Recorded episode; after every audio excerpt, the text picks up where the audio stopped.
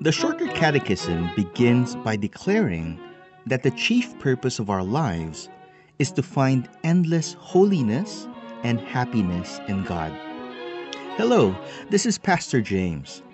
Join me as I go through the Westminster Shorter Catechism week by week, unpacking what it means for us to be holy and happy. The Incarnation, or the doctrine of God becoming man, is absolutely central to the Bible's message of salvation. Redemption from sin would have been impossible otherwise. As a public man, Adam was the representative of all of original humanity. His fall and the consequences of his sin apply not only to him, but to the humanity he represents. Consequently, it took no less than another public man, a second Adam, to reverse the effects of the fall and to form a new redeemed humanity. And since divine justice required an infinite punishment for sin, a cost that only an infinite and immortal God could pay, it was necessary for God to send His Son to take up our human nature and to fulfill the demands of God's justice by dying on the cross on our behalf. Question 22 of the Catechism asks How did Christ, being the Son of God, become man? Answer Christ, the Son of God, became man by taking to himself a true body and a reasonable soul, being conceived by the power of the Holy Spirit in the womb of the Virgin Mary, and born of her, yet without sin. The opening verses of the Gospel of John give us an insider's view into the truth of how Christ, being the Son of God, became man.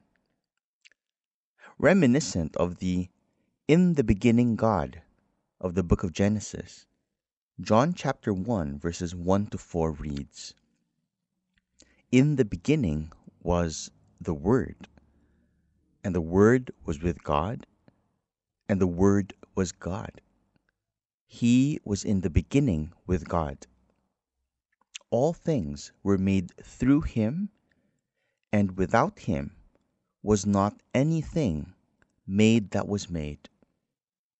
In him was life, and the life was the light of men. Ten verses later, John tells us that the eternal Word who was with God, the Lord Jesus Christ, became flesh and dwelt among us. And we have seen his glory, glory as of the only Son from the Father, full of grace and truth. The language here of becoming flesh speaks to the true humanity of the Lord Jesus Christ. Indeed, the Catechism teaches that Christ, the Son of God, took to himself a true body and a reasonable soul. This is important because, as Gregory of Nazianzus has put it, that which is not assumed is not healed. In order to be our true representative head, Christ had to be made like us in every way except for sin. He had to be born and had to grow up into adulthood so that he could be the true Redeemer of sinners at every stage of life. Without ceasing, to be true God.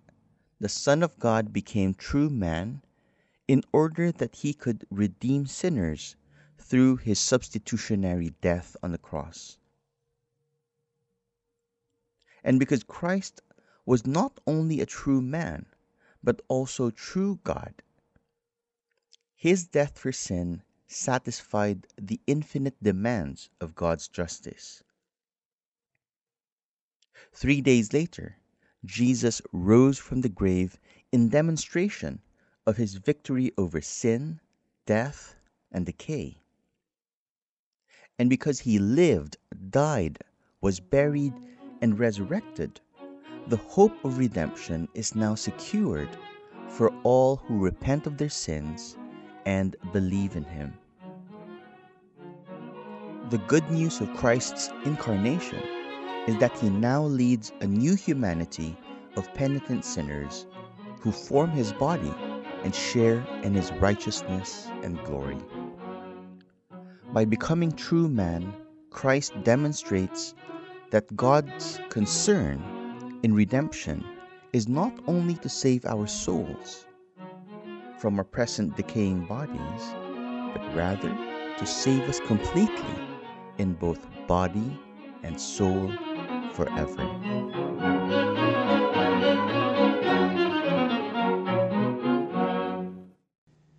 This program was brought to you by Pilgrim Community Church, a confessional Presbyterian church that meets in Cubao, Quezon City. For more information, please visit our website at pilgrimcommunity.church.